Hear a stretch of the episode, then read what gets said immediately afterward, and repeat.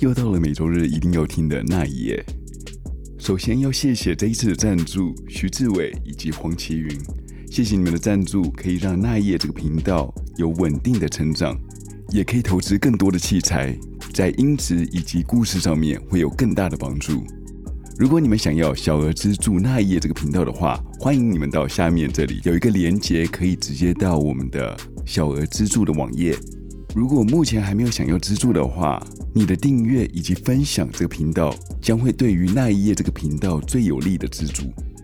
最近有听说台湾的疫情好像变得比较严重了，也请大家呢好好保护自己，多待在家里，尽量少出门去接触到一些病源。呃，我在另外一个频道《小人物的那一夜》里面有说到，呃，当初我也算是一个半个过来人，所以当初我们在美国，呃，如何去抗疫，如何去度过这个漫长的疫情，都有分享到那个频道里面，所以欢迎你们去收听看看。反正现在的时间我们也变多了，也不能出去外面去做任何的消遣，所以记得待在家里是保护自己的最好的方式。如果你是第一次听那一夜这个频道的话，你喜欢这个频道，欢迎听完以后分享、订阅加按赞。如果你还有多余的时间的话，也麻烦帮强叔一个忙，到 Apple Podcast 里面点一颗五颗星的好评，顺便留个言给强叔知道。还有我们的粉丝页已经上架了。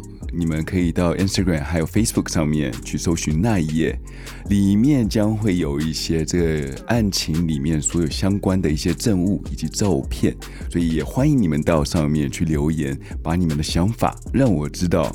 那我们废话就不多说了，就进入今天的故事吧。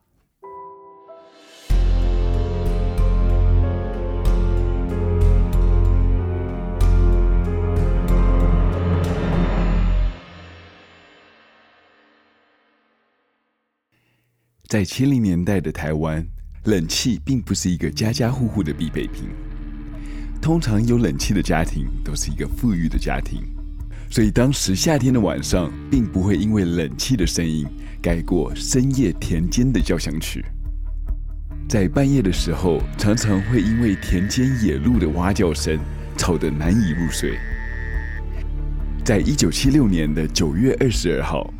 这一天也是一个炎热难以入眠的夜晚，在当时台北县，也是现在的台北市五股乡的中心路上面，有一个机械工厂。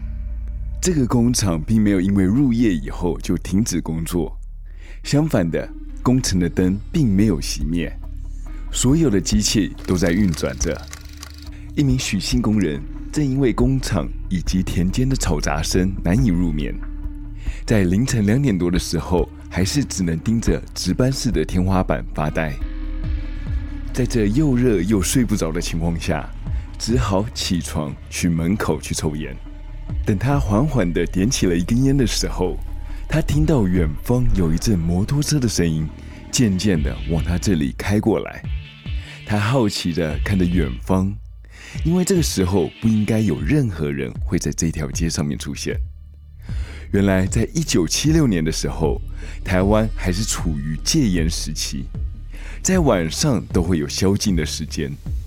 只要进入一点到五点的时候，台湾的街头就会被清空，不能有任何人在街上面行走。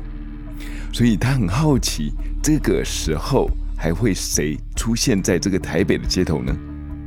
他看到了一个男子骑着一部伟士牌的小绵羊。缓缓地向他骑过来。这个铁工厂是位于鸭魔港以及未开辟的二重疏洪道的沼泽地带之间，上方有着一个新开通的高速公路高架桥，周围有灌溉用的渠道，所以这个地方是十分的偏僻。但是，到底是谁在如此偏僻的地方在游荡呢？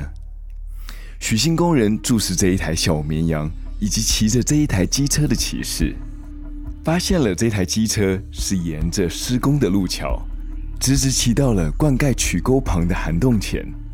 在摩托车上面再有一个小的行李箱。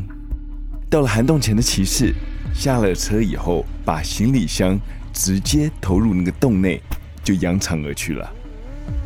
工人看到以后很好奇，原本以为是来丢垃圾的，但是怎么会丢一个看起来还是不错的行李箱呢？于是他没有多想，抽完烟以后，他就回到了宿舍里面去睡觉了。隔天一早，许姓工人与同事谈起这件事，他突然好奇的想要去看看昨天那个人所丢弃的垃圾。在他记忆里面，还记着这个皮箱看起来是非常不错的材质，而且没有损坏的痕迹。想说看看别人不要的垃圾，自己可以把它捡回去，当成自己的行李箱，也是一个不错的想法。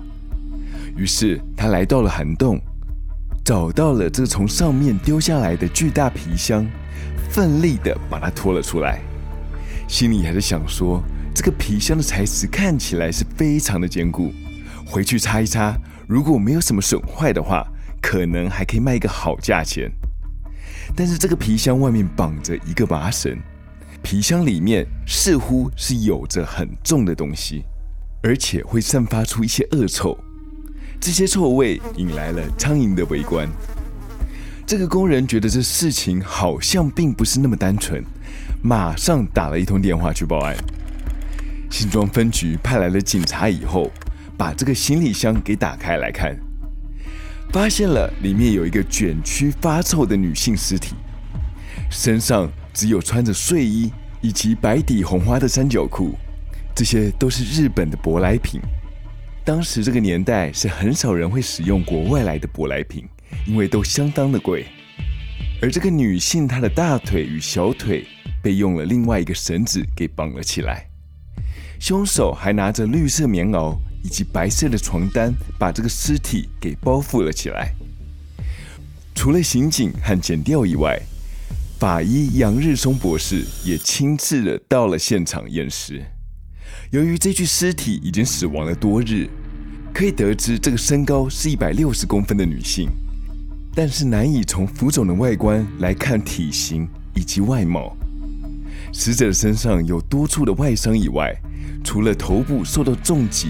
产生了凹陷与血以外，眼皮的撕裂以及眼球的脱落，鼻梁的断裂，面部的部分已经腐烂到完全无法辨识。然而杨日松判断，死者他的直接死亡并不是因为那些外伤导致的，而是从颈部的淤血以及勒痕上面，皮肤上的尸斑、舌头吐出与内脏缺氧的情况看来。死者应该是被活活的勒死了。他研判这个死亡时间大概有一个星期了。这死者到底是谁呢？谁究竟有这种深仇大恨，才会如此残忍呢？从牙齿以及头盖骨判断，这个死者应该是二十六岁左右，胃中还有尚未消化完的食物，应该是在饭后一小时之内所遇害的。她的子宫看似有做过堕胎手术的痕迹，但从阴道看来，并未生育过。在下体有着可疑的分泌物，以及不属于死者的三个毛发。在此之外，在行李箱里面还发现了一张纸条，上面有写着“高雄市中山路秀美小姐”的字样。难道这个死者就叫秀美吗？在衣服口袋里面，他们发现了。一百块钱的日本硬币一枚，这只皮箱也是日本制造的，可以推断这个女子不是常跑日本，就是和日本有很多接触。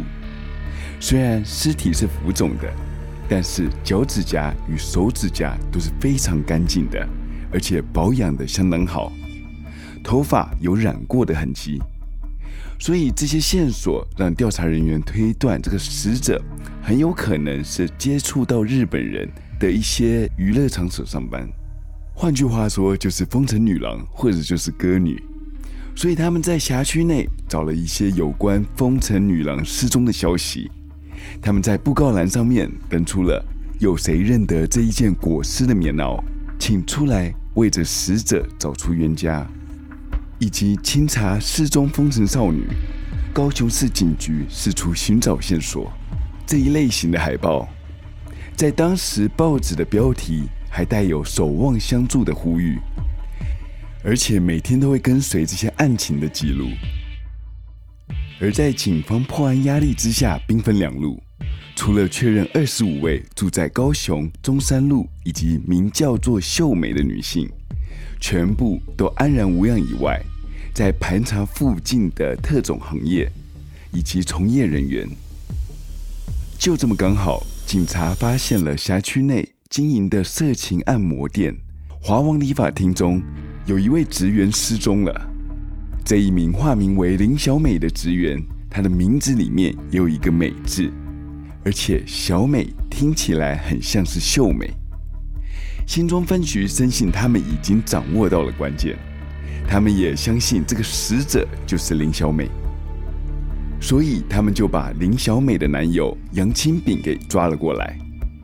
有人检举华王理发厅的小姐林小美失踪了，最后出现时间是在九月十八号，这也是在相思案被发现的前十天。而且一起同居的男友杨清炳，前一阵子因为身上的现款一万一千元以及数张的二十万支票都不翼而飞了，他认为这就是林小美拿走的，所以他去了理发厅，把林小美给当场给押走了。从此之后，林小美就消失，再也没有回来到华王上班。难道气愤冲动的杨清炳？真的伤害了林小美吗？只能抓到杨清炳后，案情才能水落石出。警方立刻到了铁工厂，把杨清炳给抓回来侦讯。警察的雷厉风行，在短短的两天之内，就拿到了杨清炳坦诚作案的证词。他写下了自白书，里面说到了前年在家乡彰化。他是与林小美认识了，后来北上到了台北，两人再度相遇，展开了恋情，同居在一起。他自己到了堂弟所开的铁工厂里面上班，林小美呢，她是到了新庄的华王理发厅里面当理发小姐，却因为林小美她偷走了他的钱，两个人发生了口角，所以才把林小美给杀害了。然后到了三重正义北路一家商店里面，买了绳子与胶布，把林小美的尸体卷曲捆绑，塞进了行李箱里面，接着用机车把行李箱载到了五谷的河堤中给丢弃了。他在期间还供出了一名十八岁的萧姓少年为共犯。这一次是很高效率的侦破了重大的刑案，受到了大众的肯定。这还让政府发给了辛劳的人员一万块奖金，但是这个新闻还来不及变成旧闻的隔天，九月二十五号，一家报章杂志登出了一张照片，里面是一张林小美和另外一个男子到了大同水上乐园去游玩的照片，而这个时间是发生在相思案之后。原来当时的相机有着最新的功能。就是从底片上面烙印出拍摄的时间以及日子。有人把这一张带有日子的照片从台中寄到了台北的报社，也告知了报社林小美她现在就在台中的一家色情按摩店里面做色情按摩女郎。这看似完美的破案就此沾上了污点。那杨清炳的自白书他是怎么来的呢？这让警察是非常的糗大了。原来杨清炳这时候他也宣称了受到检警的刑求，才会被迫承认犯案。当时很多警察都是退役的军官来转任的，他们并没有任何办案的知识以及能力。他们所谓的科学办案，就是把犯人打到承认犯案为止。他们在期间还使用过水刑。这也就是把一块抹布放在犯人的口鼻上面，再拿水浇在抹布上面，让犯人无法呼吸，直到他们承认为止。所以当时警察局的形象就是，只要警察一出手，就知道这个犯人有没有。虽然报章上面登出了这个新闻，但是警察还是不承认他们犯的错误。他们在媒体上面说到了，除了林小美亲自出面，不然怎么能证明这个尸体并不是林小美的？但是这个举动让媒体对了这个案件有了更深的兴趣。他们在这里发现了这所谓已侦破相似案中，的确有一些难解之处。首先，林小美与杨清炳都是彰化人，与高雄没有任何的地缘关系。林小美其实也是她的花名，即使与秀美有着相近的名字，但是本名是完全沾不上边。所以当初的高雄中山路秀美小姐的推测也就不成立了。其次，被当成共犯的萧姓少年。从头到尾，他都是否认是有犯案的，而且杨清炳与萧姓少年两个人的证词更是兜不上去。最重要的是，看到了杨清炳的犯案细节的时候，和命案现场已知的线索是有出入的。不止物证不一样，就连身上死者的伤痕以及现场的演示的犯案过程都是不一样的。但是警察局已经认定了这个死者就是林小美，可是就连林小美的家人都没有上来认尸，所以这大众开始对这个林小美这一具尸体的推论就已经开始有了疑心了。原来本名叫做杨丽珠的林小美，她早就听到这个案子，但是因为与杨清炳分手的时候他们闹得不愉快，所以他想要整整杨清炳。让他多吃一点骨头以后，再出来还他清白。其实刚新闻出来的时候，他已经知道杨清炳其实是清白的，但是他不希望他之后再来纠结他，所以不愿意出面作证。这个举动差点害死百口莫辩的杨清炳与那十七岁无辜的萧姓少年。就是这个样子，让杨清炳白白的被关了九天。林小美的死而复生，间接的让台湾人都知道警察都是屈打成招的，也开始怀疑之前很多案子的犯人的真实性。虽然是如此，但是这样也让案件退回到了原点，这让警察一点头绪都没有。这到底被害人的真实身份是谁呢？又是谁对他有着那么大的仇恨，一定要让他死得那么惨呢？这种命案到底有隐藏着什么故事呢？这次媒体用着显微镜在看着警察来办这些案子，警察受到了媒体的压力以后，自然不敢使用之前的科学办案来侦破案件。他们这一次很努力地张贴了寻人启事，在车上使用了广播，利用车子来巡回展示死者生前的遗物。但是几天的努力之下，他们还是一无所获。他们决定要在当时华视所有的一个节目上面来播出这个死者的特征以及身上的衣物。这个名为《法网》的节目，在华视是每周四的晚间九点钟会播出的纪录节目。节目很像那一夜这个方式，用口述再用照片的方式，慢慢的喊大家介绍出这个重大的事件。在节目的最后，再以“法网恢恢，疏而不漏”来作为结尾。这样的主持方式吸引了不少人。由于当时并没有 NCC 的规范，节目并没有任何的分级制度。所以，在这个节目中，常常会使用一些未经马赛克过的照片或是影片来刊登在节目上。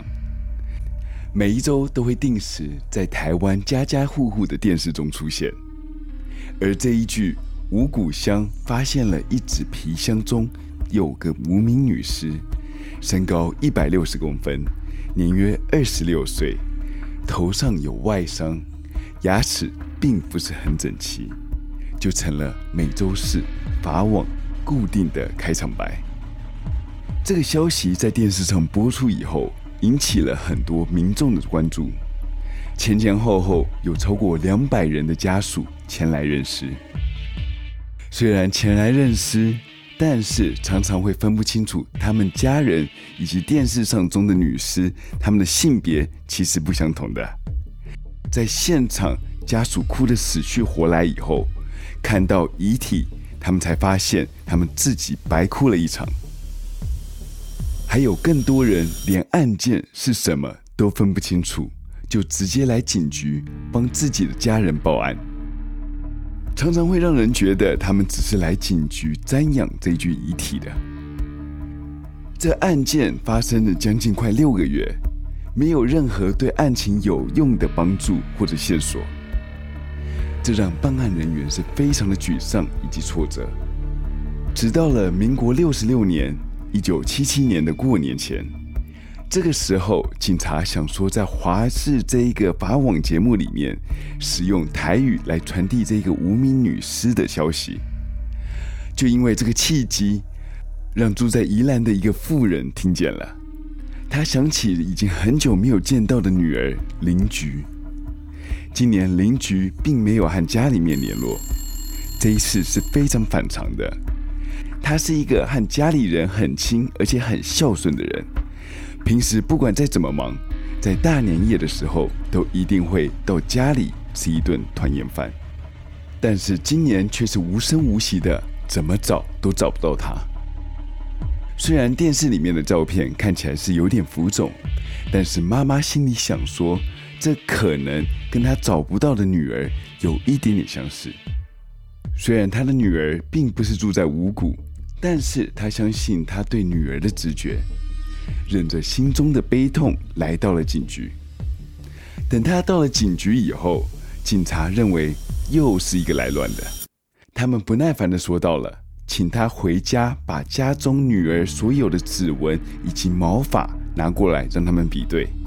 他们并没有意愿让这个妇女去看一下这个遗体。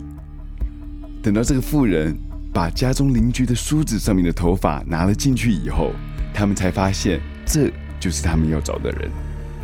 他们邀请了当时权威的法医叶昭菊博士以及法医杨日松博士两位会同验尸。当时并没有 DNA 的概念，他们只能抽取血液去比对毛发里面的血型。他们判断出来这两个都是 O 型的。除此之外，他们还找到了两枚完整的指纹，又到了宜兰去找到牙医的记录，还有妇产科三次堕胎手术的证明。这一次，他们能很笃定的认为，这个死者就是失踪已久的邻居。邻居他是二十九岁，他曾经在台北市新加坡舞厅里面当过伴舞女郎，常常有空的时候就会去日本旅游以及出差。所以当时穿的都是最时尚的日本品牌。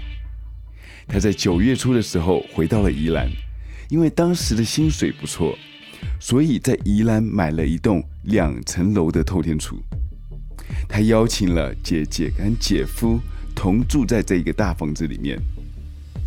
随后因为叔叔的关系，介绍了一个叫吴朝光的青年相亲了。之后他们就论及了婚嫁。直到了九月十六号的时候，吴朝光再也联系不到邻居。警察在媒体公布了受害者的名字以后，之后就有一个高兴的先生到了警察局里面来说明案情。他先是交代了他是邻居的前男友，当时他听了五谷相思案的死者以后，竟然是自己的前女友，他就和警察说明了。邻居为了他之前离情别恋之后，吵的是一哭二闹三上吊，后来才分手的，所以他觉得他有必要要出来澄清这件事情。他也提供了当时他的不在场证明，在排除姓高的没有在说谎以外，以及他的不在场证明之后，他们只剩下一个嫌疑人，就是他现任的男友吴朝光。但是吴朝光他并没有任何迹象，他有杀人的嫌疑。其实警察他们自己也陷入了焦灼，他们并没有发现任何嫌疑人出现在他们的雷达里面。其实这个相思案爆发的时候，他们的家里人都已经很担心很久不见的邻居。家人本来打算去警局报案，但是他的姐夫黄振雄和家人说过了。他之前打了一通电话给邻居，邻居和他说，他现在过得很好，在南部交了一个男朋友，有了个新生活。而黄正雄也到南部去见过邻居，所以他们才放下了戒心。一直到了吃年夜饭的时候，看到了这个台语的报道，才觉得这个人的特征都很像自己的女儿邻居。到二月九号的时候，妈妈证实那个死者就是他们家人邻居的时候，全家人才回想起来，黄正雄所说的并不是实情。邻居的弟弟这时候也在想起来了，去年十月国庆的时候，他从宜兰上台北寄住在姐姐家的时候，他那时候就闻到了阵阵的臭味，他正在怀疑那时候他姐姐可能就已经遇害了。原来早在十一年前，邻居就在一家色情性质的咖啡店坐台了。那时候他就已经认识咖啡店里面的常客黄正雄。那个时候的黄振雄还常常为了邻居争风吃醋，和人打架。本来以为他们两个可以步入礼堂的，但是在四年后，黄振雄并没有和邻居走下去，反而和他的姐姐林阿敏结婚了。成为了他的姐夫，但是这个事情邻居并没有很在意，他看起来也没有很失落。他在两年后找到了一个稳定交往的男友同居了，也就是我们稍早前他所说的自动到警局说明的高先生。因为邻居从事的行业薪水是很高的，很孝顺的他为了宜兰的家人买了一栋两层楼的公寓。这样可以让家里人住在自己的房子里，之后又在台北万华买了一处公寓，这让姐姐、姐夫以及弟弟三个人来台北的时候可以住在这里。除此之外，他还为姐夫以及姐姐和弟弟出资开设了一个铁工厂，铁工厂挂名老板就是黄振雄，负责人是他的弟弟。而邻居和他姐姐两人常常以出差为名去日本去赚钱。当时邻居就是家里的支柱，黄振雄的经济来源的摇钱树。但是好景不长，邻居也将近三十岁了。那时候他已经有一个稳定交往的男朋友，也即将要论及婚嫁。婚后他还打算把财产从娘家转到他未来老公身上。黄振雄看到他与吴超光在台北共度浓情蜜意了几天，常常看到邻居用塞奶的口气和吴朝光调情着，他的心里很不是滋味，在夜晚的时候都辗转难眠。他感觉到人与钱都将离他远去，他开始有着想要阻止邻居脱离自己的掌握。在这几年期间，他们两个还是有着肉体上的关系。在一次翻云覆雨之后，他轻搂着邻居，在浓情蜜意的时刻，他问到了他与吴朝光的事情。因为邻居的回答并不如他的意，于是他殴打了邻居，一拳一拳挥在邻居的脸上，打断了他的鼻梁，再紧紧抓住他的头发往墙上撞去。再用绳索死死地缠住他的脖子，最后因为呼吸不到最后一口氧气窒息而亡。黄正雄看着与他有着肌肤之亲的邻居一动也不动地躺在地上的时候，他并没有任何悔意或者不安。在现场的床上发现邻居因为被勒毙的时候留下了大片的屎尿污渍，他也只是随意的清除能看到的地方。接下来，把邻居用麻绳给捆绑着，再放进了行李箱里面，顺手丢进了一张高雄市中山路秀美小姐的字条，想要误导警方，但是没有想到真的成功了，也差点害死了无辜的杨炳清。在事发的几天后，他选择在深夜的时间把尸体运到了五股鸭母港丢弃。但是也是因为他的轻忽以及大意，才会在邻居身上留下了自己的毛发以及体液。经过比对以后，终于在二月十二号确认了黄正雄他的涉嫌重大了。于是他们发布了通缉令，要把黄正雄给逮捕归案。当黄正雄在新闻上得知自己被通缉的消息，逃离了台北。他先是把当初运送尸体的机车运到了宜兰，再购买另外一台汽车来代步。之后，他留下了一笔亲笔的自白书，说他自己没有伤害小姨子林菊，他只是因为欠下了大笔的债务，不得已只好出国深造。他南下到了高雄，把身上所有的金饰都给变卖掉，筹得了逃亡基金，又跑到了花莲姐姐家去躲藏。但是这个事情让警察是非常没有面子，所以出动了全部的警网，从北到南不断的搜索。黄正雄知道被抓只是时间上的问题，所以他决定带了一个高粱酒以及一瓶毒药。到了防空洞里面服毒自尽。警察在花莲的防空洞里面发现了半瓶的高粱酒，以及喝完的毒药，还有身体已经冰冷的他。